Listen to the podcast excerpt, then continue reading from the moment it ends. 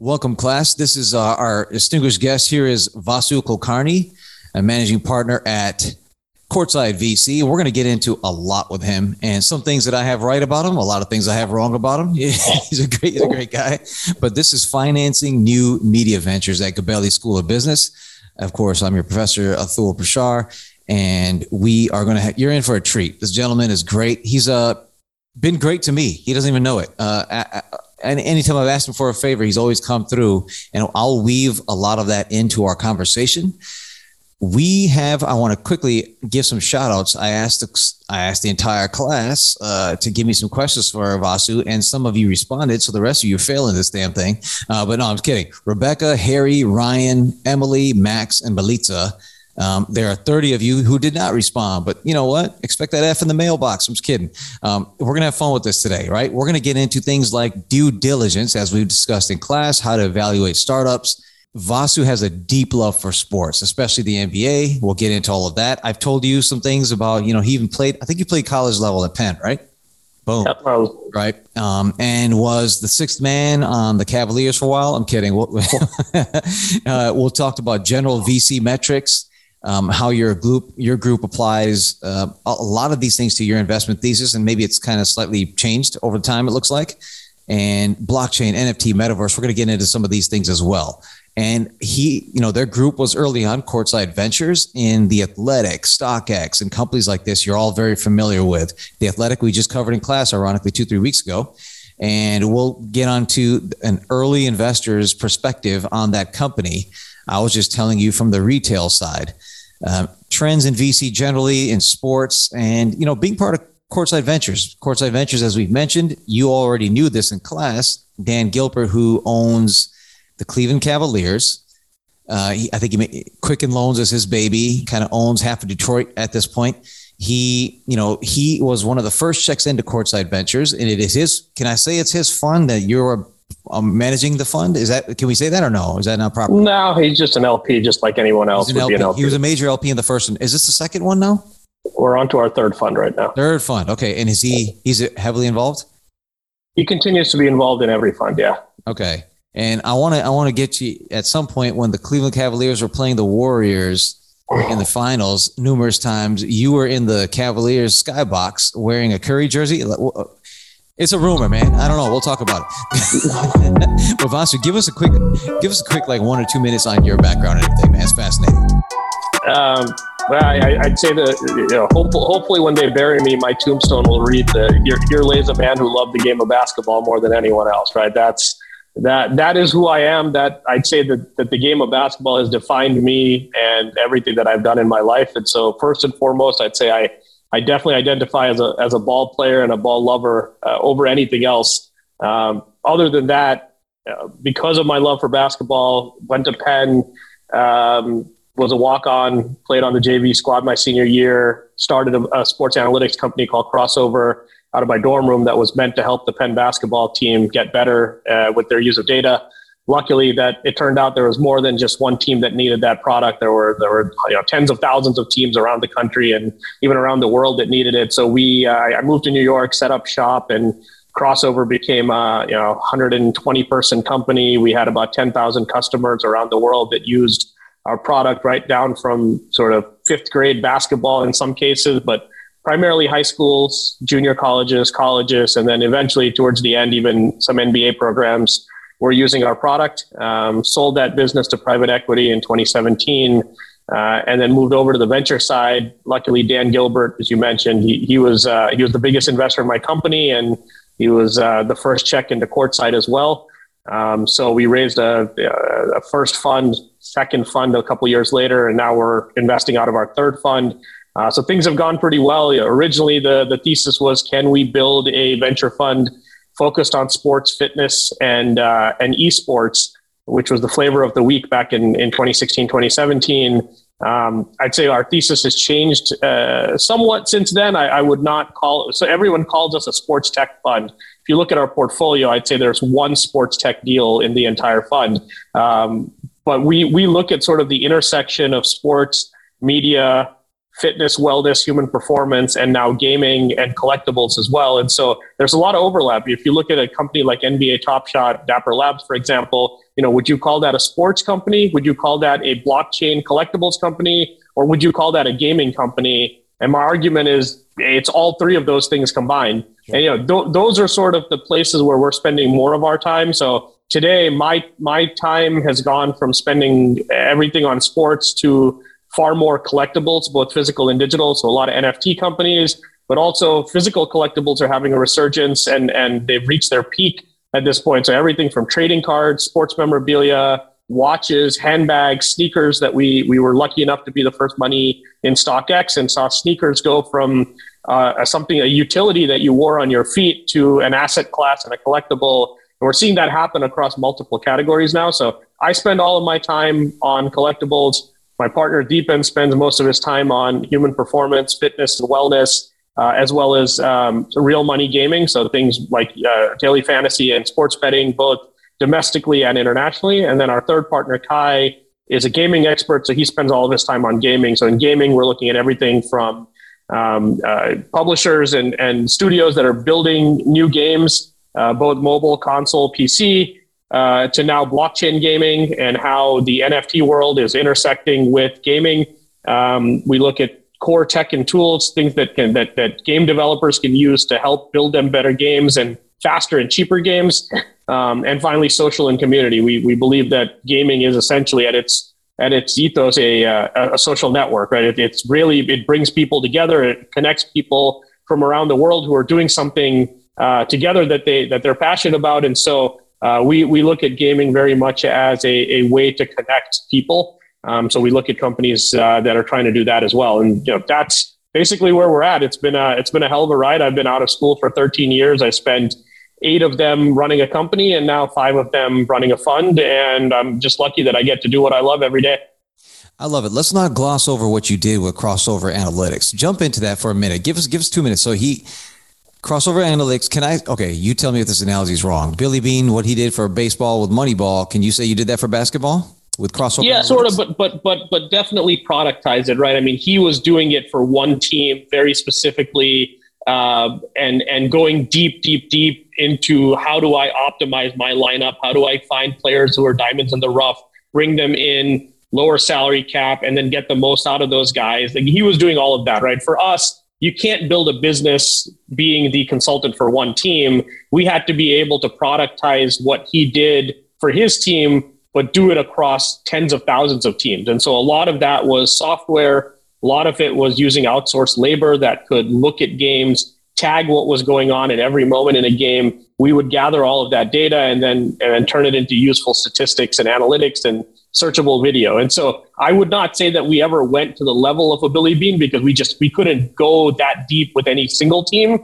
Um, but there were some NBA teams that came to us and asked us to do very specific projects for them around gathering data across the NCAA, the G League, and then all NBA games so that they could make better decisions on uh, come trade deadline, who are they going to trade for, um, also how to utilize their own players. So there were some really interesting projects that we did. I'm sure you know, the level to which Billy went was another level, but for us, it was how do we sort of create the the lowest common denominator that would provide value right from high school coaches all the way up to the pros, right? Because your high school coach is not going to understand the level of data that a pro team stats group is going to be able to, to utilize. And so we really had to create something that spoke to your average Joe high school coach who's a basketball mind, but not a data mind. And so you know, our job was really how do you bridge the data that we're collecting and the analytics that we're creating into verbiage that a high school basketball coach can understand and not have to like spend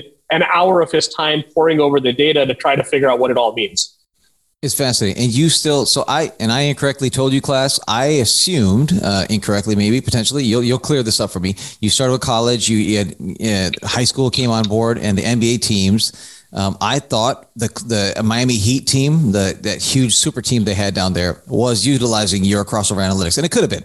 We don't know, right? But I thought directly, I assumed it was directly because your Dan Gilbert connection, and then obviously with LeBron and all of that. So that's uh, potentially true. They, they, but potentially, they, they definitely used. They were a customer of ours. They bought data from us. What they did with that data, I have no clue.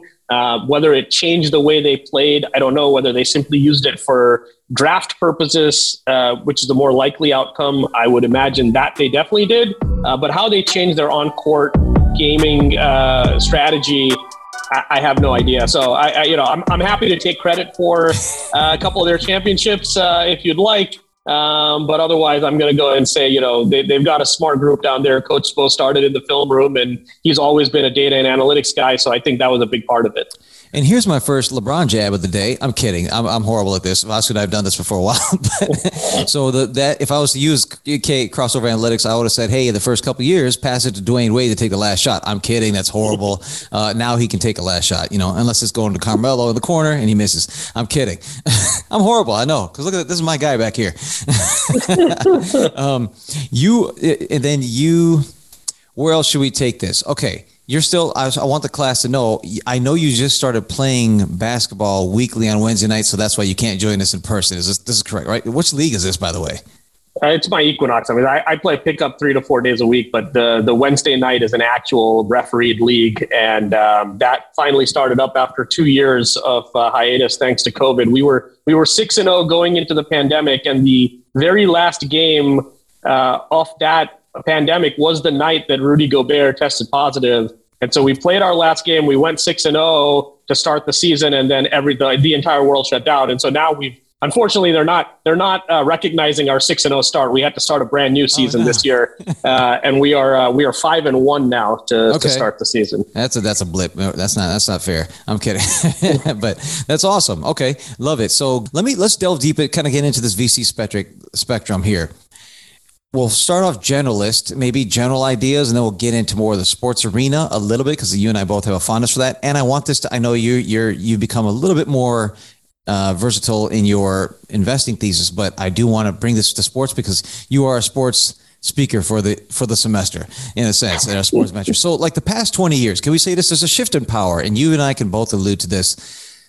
You know, the, the power has often been controlled by, let's say, innovators and capital control people controlling the capital, right? Capital providers. Now we've seen the last couple of years, let's say tech developers have made, have prominently joined those other two. Could you say the future is going to be more, it's going to be tech first, the balance of power? Is there a shift in the sense when we're kind of creating this innovative economy, these new emerging companies, would it be techs, techies first, kind of dictating terms, innovators, uh, and and then capital providers are a, a, kind of a third, a very important third. But can you see that shift? I'm seeing that in my world, and I want you to kind of weigh in on that. I, look, I, I think software is eating the world, no doubt, and they are, they they now say AI will eat software, right? So we'll we'll we'll see. I think we're we're still a little ways away, but certainly what machine learning and AI has been able to do uh, in replacing um, even even the need for certain humans to write code is unbelievable. Uh, if you see that there's this you know supercomputer uh, called GPT, right? It's it's uh, you can you can go out on the internet and find examples of what that AI is able to do, but uh, it's mind-boggling. You can feed it a command like, "Hey, write me a, a line of code that can or, or a, a, routine that can do X," and it can actually write the code for you. So you can like literally just give it natural language uh, English suggestions on things that it needs to do and it can go and do it. So certainly I, I, do think tech continues to be at the forefront of everything, but at the same time, I would just say that everything in this world is cyclical. It always has been and always will be. And I think where we are right now in the cycle is one in which there's so much capital in the markets mm. that money has become a commodity. And so when money becomes a commodity, you know what what what that really means is there's a lot of people who want to do a lot of deals in venture. They have they don't have the expertise to do it but they have the capital sitting on the sidelines to do it. And so what that now means is as a founder as a techie as somebody who has an idea that wants to go and raise capital you have so many options that if you're not optimizing for taking the smartest money and you're just optimizing to take money you know you're going to go get that money from some guy who's not the smartest person but is willing to pay a price that makes no sense so now a guy like me that has been doing this professionally for 5 years knowing that I could lose that deal to somebody who does not care about valuation mm-hmm. if I really want to do a deal it means that I have to go to the founder and go, listen, man, tell me the number at which you will get this deal done with me right now. And you're not going to go shop it. I've had to say those words to founders. Wow. You know, 18 months ago, founders would be asking us for capital. We would talk about it for a couple of weeks. We'd come back to them with a term sheet. And most often than not, they would be like, oh, thanks for the term sheet. Great. How do we, how quickly can we sign? Today, I meet a founder. If I think we want to do a deal, I have to, we literally give them a term sheet the same day. There's no wow. time to even do due diligence. You know, we're giving that founder a term sheet. And sometimes the founder, you know, she or him are just going, well, there's no, I, I don't need to sign this today. Like, I had a founder take two weeks to sign a term sheet, and there was no reason for him to even take the two weeks, but he just, you know, whether he was shopping it, what he was deciding on his, and I don't know but we're sitting there on pins and needles going, man, we overpaid for this deal by at least 50% yeah. just to make sure that we would win it. And he still took two weeks to sign it. Thank God he finally signed it. Um, but now, you know, I send that deal to another great fund and I say, hey, do you guys want to co invest with us? And they look at the deal and they're like, hey, man, like we really like the deal. We like the founder. Unfortunately, the valuation just doesn't make any sense for us. So we're going to have to pass on it. Right. So, you know, unfortunately, anybody who's coming into market right now for the most part, is able to raise money at a significantly higher valuation than they ever have been able to in the past. And the downside of that is one, you may price out a lot of great VCs who want to do that deal, but they go, yeah, yeah I'm not going to do it at this price. But secondly, you're setting yourself up for a very difficult fundraise six months or 12 months from now, where if you haven't been able to grow into that last round valuation, you're going to end up doing a flat round or struggle to raise money or do a down round, down and then everyone round, yeah. suffers, right? And those are the things that early founders don't realize. So I have founders that have done this before that are more realistic and they say, listen, I know I could raise money at 100 right now, but let me raise money at 40 just so that I'm setting myself up for a better next round. But the young guys, the ones who've never done this before, they're looking around going, man, this this VC is offering me a term sheet at that. That family office is offering me money at this. So why am I taking your money at 30 or 40 when I can get 80 or 90?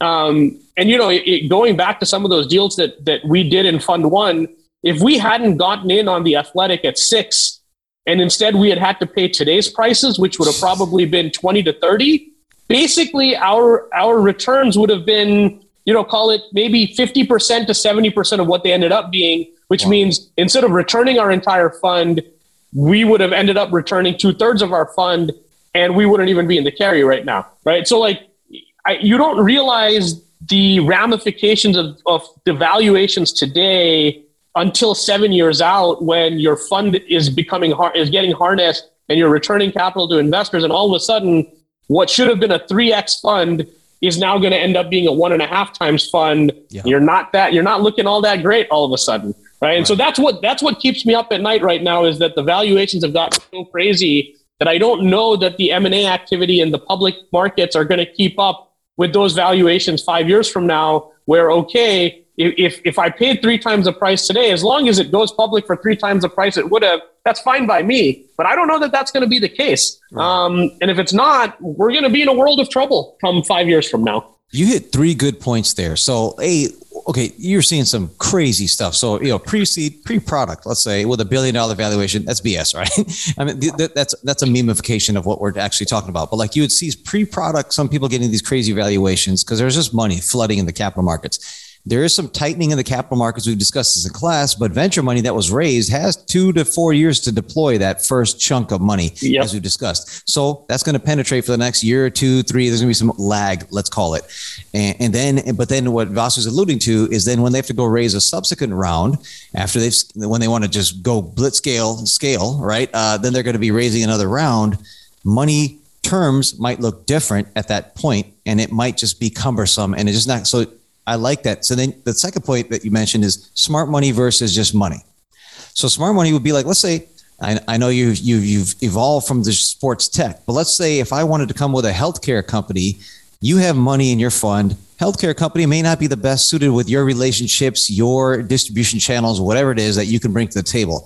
So smart money would be me bringing something that's in the sports. Sorry, man, I'm keep I keep pigeonholing you. I don't mean to, but like sports entertainment type of stuff, you know, yep. in that space go to Vasu, go to like, you know, we, I've talked about what I do. Don't come to me with healthcare companies. Go to my wife. She, she knows that space better than I do. She's in healthcare. I'm not. So that that's the smart money versus because our relationships lie there, right? Your relationships, your distribution channels, how to get something to scale quickly because you can get the right people in place. That's what you mean by smart money. You want to lead up, uh, lead up, take take that a little bit further as well. The smart. Yeah, I mean, look, smart, smart smart money is either, as you said, you you either have domain expertise, but even if you don't have domain expertise, even if you're a generalist VC, right? Like you have a certain infrastructure around you as a VC that that can help a company. You can sit on the board, even if you don't have specific industry knowledge like you have knowledge on how to build a company how to hire a team how to recruit how to how to do the things the right way that you need to do to be somewhat successful in any sphere of human activity in, as it relates to business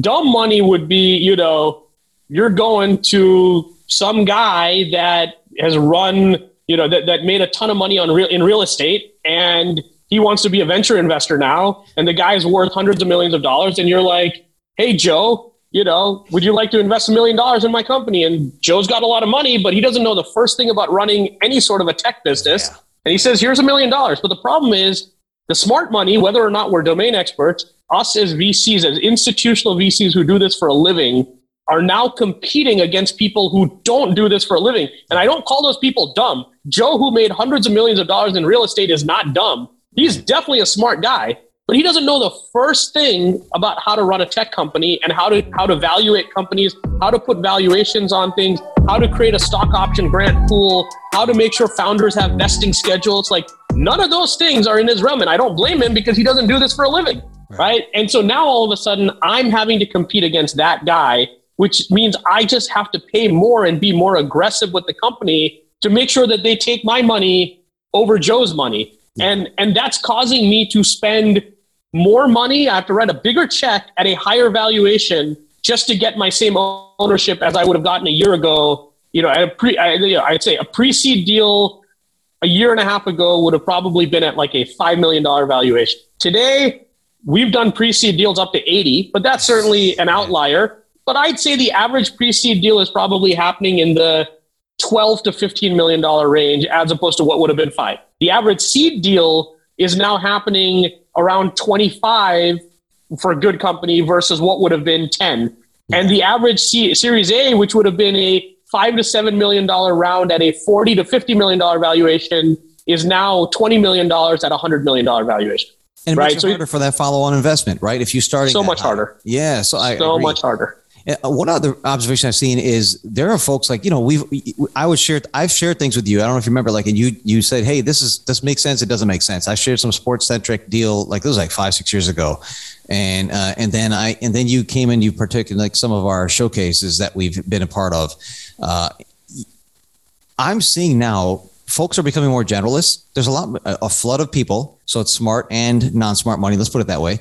Um, and, and then because there's a flood of capital, so people are everyone thinks they're a VC now, right? Everyone's jumping in. Hey, I'm going to invest in this, and there's going to be a flood of bad investments, right? It's just going to be it's going to follow the regular metrics. Let's say yep. it's just bigger numbers, but the same ratios. I'm assuming people are becoming more generalist as well. There's, you know, the specialist isn't going away, but right now for a short period, it feels like, hey, we have so much capital, let's deploy it. But kind of industry agnostic because they don't really understand the game that well, potentially.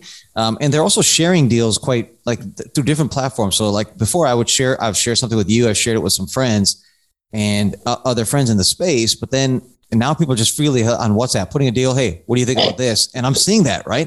And it's just it's it's insane. Are you you're seeing a lot of that as well? Yeah, I mean, we look, we we see everything in the space. I, say, see probably five thousand deals a year, and I have to pick, call it seven to ten of them. And seven to ten is a lot. It used to be we would pick four or five of them. Now we're having to do seven to ten of them because the rate, the pace at which we're having to do deals has increased. We don't have as much time to think about deals, to do diligence. Um, as a result, you know, we're, we're and we're also having to go earlier. We can't do Series A deals anymore because the price is so high that I now have to do pre-seed deals, which we, we never thought we would do. Now, if you're doing pre-seed deals, they're so risky that you have to place far more bets into pre-seed deals because you know that 90% of them are definitely going to fail. Yeah. Right? If, if, if the Series A uh, success rate was going to be 30%, the series pre-seed success rate is probably 10%. Right. So now I got to do three times more deals to, to have the same outcome. Um, and, and as a result, a lot of companies are going to get funded. And a lot of companies that should not have ever gotten funded are going to get funded. And, and eventually, all these guys who think that they're VCs that have deployed money into bad deals, you know, five years from now, when they all end up with zeros, they're going to go, oh, I hate venture capital. I don't want to do this anymore. Right. And one of two things could happen. They may decide they still want exposure to the space and they'll just become LPs in funds, or they may throw their hands up and say, altogether, I don't like venture anymore because I had a bad experience. Now, dude, you had a bad experience because you tried to be a VC yourself when it wasn't your business. But we've seen that happen. We, we, we see, like I said, everything cyclical. I think every family office at certain point thinks to themselves, we can do venture and we don't need to go pay two and 20 to a fund. Let's just do venture ourselves. And some of them may be successful, but I bet you the bulk of them end up with subpar returns. And then at the end of that five to 10 year period, either as a family office, they decide we don't like the venture category at all. We think it's bad. Or they, they have their come to Jesus moment and they go, let's just give our money to the professionals. It's fine that we have to pay two and 20 in fees and, and carry, but let the professionals do what they need to do. And let's let's jump into athletic and StockX. You you pull out of any conversation that you can't partake in here. Uh, you you said you're you're the first checks into both of those companies, correct? Yep. Okay. Athletic, as you, uh, ladies and gentlemen, as we discussed, I think two three weeks ago in our publishing uh, episode uh, session, I think New York Times just purchased them for 500 mil, 550. Those straight cash too, which is kind of dope, right? Which you kind of want. You want New York Times stock, right? I'm just, I, I, yeah, okay. I, was, I said enough in class. Um, this is being recorded. I'm kidding. No, you don't want New York Times cash. New York Times, we know, is probably just trying to aggregate eyeballs so they can be an upsell to some other group at some point because they can't sustain this model forever. You can't just keep acquiring your into relevance because they don't have that kind of capital. Let's just be honest, right? So they've acquired these great companies. You need some other major player to come and say, this could be a great value add for our ecosystem, like maybe an Apple TV or Apple, I'm sorry, or some other play. Um, we don't need to ch- jump on that conversation, but that's my angle on it. Athletic, you were the first check in. Okay, let's that's smart money. I know you do your due diligence and all that second part of my question i want you to answer first. How many folks have you seen and i've done this myself. Okay if i'm not if i'm a follow-on investor in a company i know smart money led the first check and got involved. How many of those secondary third third checks fourth checks are not doing the due diligence you see? Because they hey vasu led this round. I, I just invested something that Sequoia got in, I'm assuming they did their due diligence. Why, do, why should I spend my 5K to do? How often do you see that happening in some of the deals you're getting into? Uh, I mean, I, I don't know what a, a, firm does or does not do on their end, so I, I can't really speak to whether or not. You hear uh, things. You hear you things, know, though, man. Come on. no, I, I, I have no idea what their internal processes are. But what I what I would say is that signaling is very real in venture, right? So that, that's another reason why you don't take dumb money and you should take smart money or at least name brand money if you can as a founder because it just makes re- the rest of your round come together much faster. And that doesn't mean that the, the other firm is not going to do any diligence. They're just going to blindly write a check. I, I, I pray that we have such power that if, if Courtside is in a deal that other firms are blindly throwing money behind us, that would be an unbelievable uh, uh, stamp of approval for us. I, I highly doubt that that's the case. But I do think that the signaling is real that if Courtside is doing a deal within the sports realm, within the fitness realm, hopefully increasingly within the gaming and collectibles realms, that other blue chip VCs will go, hey, those guys are domain experts. Yeah. They look at everything in this space. If they're doing this deal, we should take this deal seriously. Let's dig in on it, and maybe we should co-invest with them. That's that that definitely uh, is what we all strive for as VCs is to have that brand recognition and that domain expertise that others want to do deals with you. And more importantly, we'll bring deals to you, right? Uh, most of our deals are not done just because we find the company. It's because another VC finds the deal and they bring it to us and they say, Hey, Vasu, I know you know everything about collectibles. Why don't you take a look at this? And if you like it, I'll do it with you. And that happens more often than you would imagine. And there's been times when a, a blue chip VC has brought me a deal in my domain. I've looked at it. I've said, Hey, I love this deal. I want to do it. I've gone back to the founder and been like, Hey, I'd like to, I'd like to come in for a check. And I've gotten an allocation, and the original VC who made the intro for me hasn't been able to get into the round because it ended up being so oversubscribed. And I feel terrible about it.